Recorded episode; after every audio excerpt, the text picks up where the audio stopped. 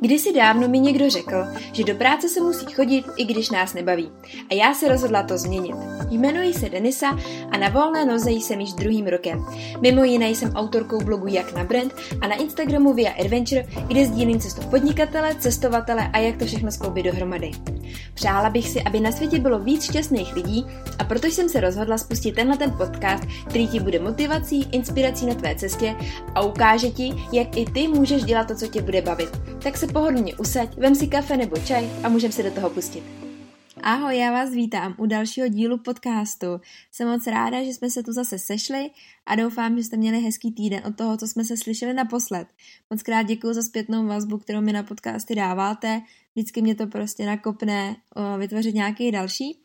A rozhodla jsem se tentokrát věnovat spolupráci s influencerama.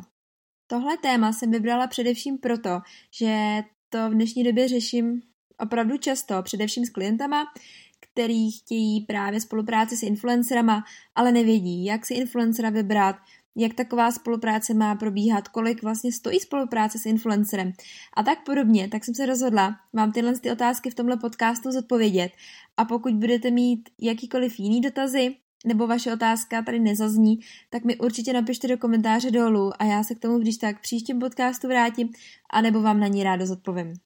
Předpokládám, že většina z vás ví, co to influencer je a celkově influencer marketing znamená. Pro ty z vás, který se s tímhletím názvem setkáváte poprvé, tak influencer je člověk, který má nějaký vliv na sociálních sítích a internetu. Je to člověk, který si vybudoval komunitu skrze nějaký eh, originální obsah nebo zábavný obsah. Na tom už tolik nezáleží, ale prostě má kolem sebe ty lidi, kteří se k němu rádi vracejí. Tudíž mu věřej a čerpají od něj nějaký informace.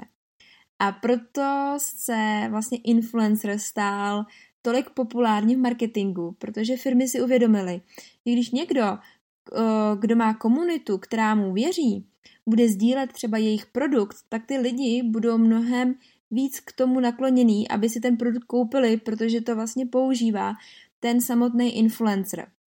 Má to spoustu samozřejmě zádrhelů, i negativ. Jsou tady influenceri, kteří opravdu berou jakoukoliv spolupráci, což znamená, že potom už působí nevě, uh, nevěrohodně, ale k tomu se dostanu trošičku díl.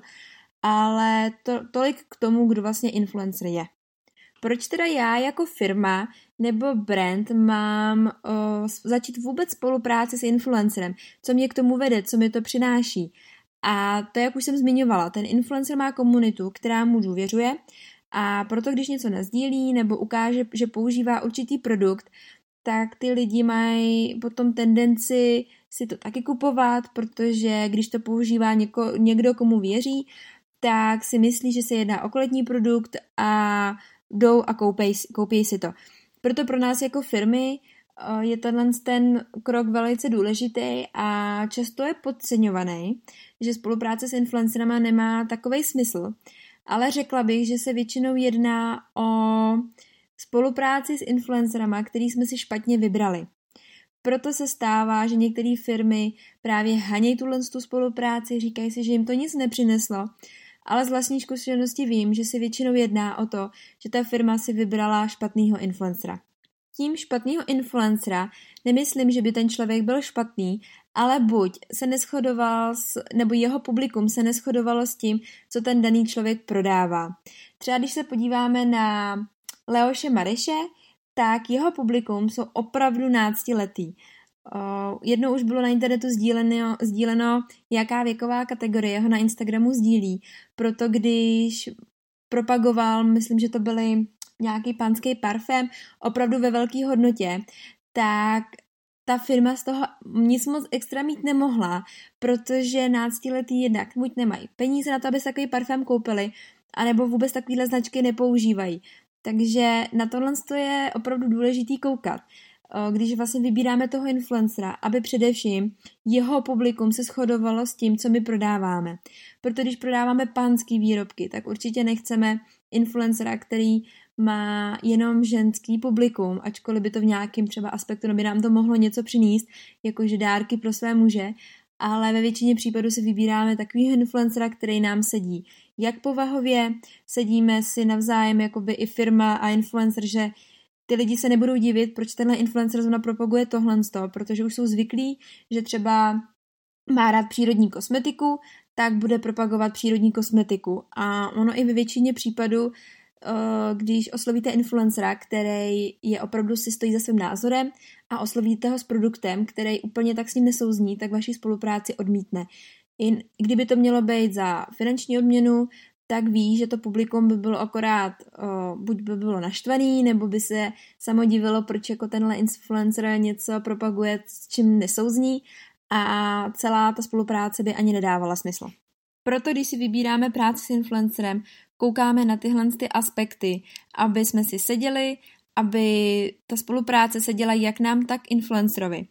Naším cílem je to, aby ten influencer opravdu rád náš produkt používal, protože pokud si vybereme influencera, který propaguje pořád dokola jiný a jiný produkty, tak tam je opravdu nereálný to, že by si publikum od něj nebo mu věřilo a na základě jeho doporučení si náš třeba produkt koupili, protože má třeba plný Instagram miliony produktů a ty lidi už nevědějí teda čemu věřit. Proto je dobrý vybírat si influencera, který opravdu našemu produktu věří. Spousta firm to dělá tak, že influencerovi zašle produkt, on si ho vyzkouší a na základě toho, jestli mu sedí nebo ne, na spolupráci kývne. A tohle si myslím, že je nejlepší možná spolupráce. Neříkám, že to jde vždy, občas máme produkty, které nemůžeme jen tak poslat na vyzkoušení, ale rozhodně si myslím, že tohle, nebo tahle cesta podle mě má potom největší úspěch, protože on opravdu sdílí něco, čemu věří, ty lidi tomu potom taky věří a nekupují si jenom něco, co jsme mu nabulíkovali, že má že je nejlepší, ten influencer to okrát předá dál a za měsíc vlastně spolupracuje s někým jiným. Ta důvěra mezi firmou, influencerem a publikem je opravdu zásadní a setkala jsem se už u klientů se spoluprácema s influencerama, který nebyli na téhle bázi a rozhodně to nepřináší výsledky. Důvod je ten, že Instagram, obzvlášť tyhle spolupráce běží na Instagramu, a je už toho tak plný a už je tam opravdu tolik influencerů, který propagují spousty věcí, že už ty lidi začínají si opravdu vybírat jenom ty, kterým důvěřují. A proto by se měli na tomhle tom stavět. Takže moje rada je spíš taková, že než se pustit do jakýkoliv spolupráce s influencerem, si dát opravdu záležet na jeho výběru a až potom to spustit a po nějaký době vyhodnotit. Tak teď už víme, jak si spolupráci s influencerama vybrat a pojďme se teď podívat, na co si dávat pozor. V době, kdy se dá na Instagramu kupovat různý počet sledujících, používají se roboti, tak narazíme na spousty účtů, který se pouze za influencera vydávají. Což znamená, že si buď, nebo že si nějakým způsobem přišli k těm sledujícím, ale žádnou komunitu vybudovanou nemají. Proto samozřejmě, když takovouhle spolupráci zahájíme, tak se nemůžu dostavit žádný výsledky, protože toho daného člověka ve finále nikdo nesleduje. A já jsem vám právě chtěla poradit, na co koukat, když si spolupráci vybíráte, je zažádat, jestli by vám ten daný influencer mohl poslat přehledy svého publika. Což znamená, že uvidíte, Eh, jeho věkovou kategorii nebo věkovou kategorii toho publika, uvidíte, odkud pochází, protože se často stává, když si sledující koupíte nebo si spustíte toho klasického robota, tak vám to nažene spoustu eh, spoustu sledujících třeba z Indie nebo z Turecka nebo ze zahraničí a proto, když máte produkt, který prodáváte v Čechách, tak vám opravdu nezáleží na tom, že tam má nějaký sledující z Indie. Takže na tohle se určitě taky koukat a taky se podívat na, eh, na print screen jeho storíček, aby vám ukázal, kolik lidí vlastně ho sleduje. Tady se často influenceri ohánějí tím, že by měla být nějaká důvěra, že nechtějí sdílet tyhle ty statistiky a nejsou tomu otevřený. Já předem říkám, že bych takovouhle spolupráci ani nezačala.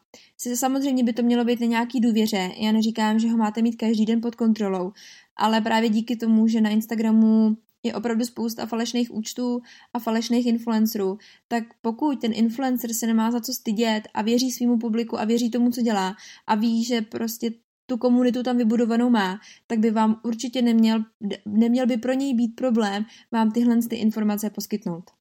Když už máte tyhle ty podklady v ruce, tak je samozřejmě jenom na vás, zda se rozhodnete tu spolupráci zkusit nebo ne.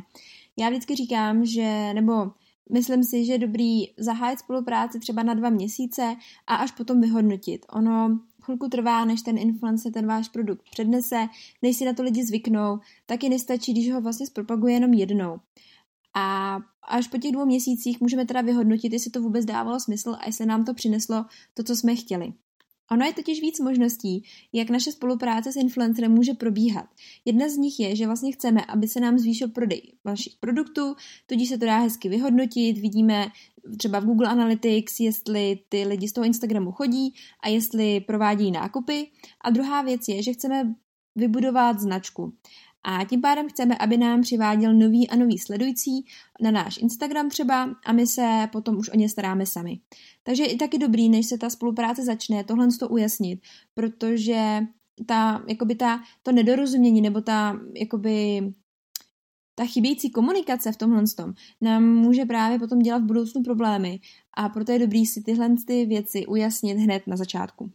Influencer má víc možností, jak náš produkt zpropagovat a záleží vlastně na dohodě. Může nám říct, že náš produkt dá třikrát do příspěvku a že nás změní třikrát v Instagram Stories. A po dobu dvou měsíců už potom uvidíme nějaké statistiky z toho, jaký to mělo dosahy, kolik nám to přivedlo lidí na blog nebo na web nebo na náš Instagramový účet, kolik nám přibylo sledujících. A přesně podle těch kritérií si potom sami vyhodnotíme, jestli ta spolupráce s tím influencerem nám k něčemu byla, anebo jestli to nefungovalo. Dalším častým dotazem je, kolik taková spolupráce s influencerem stojí a hlavně, kolik by měl mít influencer sledujících, aby se nám to vyplatilo. Tohle to budu hlavně zmiňovat v příštím článku, kterým chystám na blog, ale tak v rychlosti vám to tady popíšu. Kolik by vás měla spolupráce s influencerem stát, je hodně na vás. Nevím váš rozpočet, nevím, kolik máte budget na marketing, jestli máte zvlášť přímo na marketing s influencerem. Rozhodně by to měla být uh, adekvátní částka k tomu, kolik stojí váš produkt. Samozřejmě, pokud máte větší budget, tak si můžete dovolit možná tu spolupráci protáhnout nebo navýšit počet třeba příspěvků, uh, aby toho bylo trošičku víc, a nebo si dovolit uvozovkách dražšího influencera. Ale tady bych se právě vrátila zpátky k tomu, kolik by ten influencer měl mít sledujících. Často totiž podceňujeme práci s mikroinfluencerama. A to jsou lidi, kteří mají třeba kolem 5, 6, 7 tisíc sledujících nebo i kolem 3 tisíc sledujících. A my si vlastně myslíme, že to publikum nemají. Ale ono to tak není úplně pravda. Právě že naopak lidi, co třeba mají opravdu kvalitně vybudovanou komunitu s třema tisícima sledujícíma, tak pro nás můžou mít mnohem větší hodnotu než lidi, co mají třeba 15, 20, 30 tisíc sledujících, ale lidi je buď nesledují, nebo s nima nemají tu interakci, nekomentují jim fotky, spíš tak jakoby jenom prolítnou ten jejich jakoby Instagram. Můžou být třeba i známí, ale to publikum tam vybudovaný není. A nebo to publikum nemají vybudovaný na Instagramu, mají ho třeba vybudovaný na YouTube kanále. Tudíž by pro nás nemělo smysl s takovým influencerem začínat spolupráci na Instagramu, pokud by jeho komunita především byla třeba na tom YouTube kanále. Takže jestli nemáte velký budget a máte nějaký influencery nebo máte kolem sebe lidi, co mají třeba kolem těch pět tisíc sledujících, rozhodně bych se nebála do téhle spolupráce jít. Jednak máte větší pravděpodobnost, že se nejedná o falešné influencery, samozřejmě pořád ty statistiky tam hrají velkou roli, ale hlavně můžete začít s nižším budgetem, často jsou vděční i za barter, což znamená, že jim třeba poskytnete ten produkt, oni vám ho za oplátku, na oplátku vám za to dají tu recenzi, pokud se jim to líbilo, a nebo pokud jsou s produktem spokojení a můžete těma těma malýma krokama si vybírat více influencerů nebo těch mikroinfluencerů a posouvat se dopředu. Takže nemusíte hned skákat na tyhle ty velký, co už mají třeba 50-60 tisíc, kdy vás nejspíš ta spolupráce bude stát opravdu mnohem víc peněz a ani nemáte úplně jistý ty výsledky, protože to je třeba vaše první zkušenost, takže nevíte, jak to všechno nastavit. Takže určitě bych popřemýšlela o téhle spolupráci s těma mikroinfluencerama. Tohle téma je opravdu hodně obsáhlý. Chystám na něj blogový článek, na který se určitě můžete těšit. Budu tam především mluvit o spolupráci s mikroinfluencerama. Ale v tomto podcastu jsem vám spíš chtěla ukázat cestu a na co si dávat pozor. Tak pojďme se jíkon schrnout, o čem jsme se dneska bavili. První řadě nezapomínejme na to, že influencer rovná se člověk. Není to jenom marketingový nástroj, který nám má přivízt víc lidí na náš e-shop, prodat víc produktů. Jedná se o lidi, kteří sice ano, za nějakou finanční odměnu pro nás dělají službu, ale my chceme, aby ta spolupráce byla na obou stranách uh, zábavná a hlavně, aby fungovala. Proto když influencerovi píšete, že mu nabízíte spolupráci třeba na maso, masné výrobky, tak nezapomeňte se podívat, jestli se najednou ne, nejedná o vegetariána. Stává se to často, akorát je tím naštvete. A rozhodně nemá smysl posílat jednu zprávu úplně všem. Za další si ujasníme, jestli ten daný influencer má publikum, kde jsou naši cíloví zákazníci. Prostě podívat se na ty statistiky, udělat si nějaký přehled a až potom se rozhodnout, jestli ta spolupráce má nebo nemá smysl. A jako poslední, co jsme probírali, tak je nastavit si tu spolupráci hned od začátku jasně, aby bylo jasno, kolik příspěvků bude, kolik bude storíček, jak dlouho to potrvá a co vlastně za to ten influencer chce. Není nic horšího, než když potom po dvou měsících řešíte, že bylo málo příspěvků, ale byla to vlastně chyba na vašich straně, protože jste se s tím influencerem pořádně nedomluvili. Pokud se domluvíte i na fotkách, že se váš influencer s tím produktem vyfotí, ale poskytne vám je i pro vaše marketingové potřeby, tak je to taky dobré si ujasnit hned na začátku. Takže tolik k tématu influenceri a mikroinfluenceri. Pokud vás tohle téma zajímá víc, tak někde v průběhu 14 dní přibude na můj blog článek přímo na tohle téma, takže se máte určitě na co těšit. Tak a pro dnešek to bude všechno. Já věřím, že vás podcast bavil a že jste si z něj něco odnesli. A pokud i přesto máte pocit, že potřebujete trošku víc té motivace, tak se se mnou spojte na Instagramu, kde jsem jako Via Adventure, anebo hupsněte na můj blog jak na brand. Ale hlavně především nezapomínejte, obklopujte se pozitivníma lidma a hlavně věřte sami v sebe.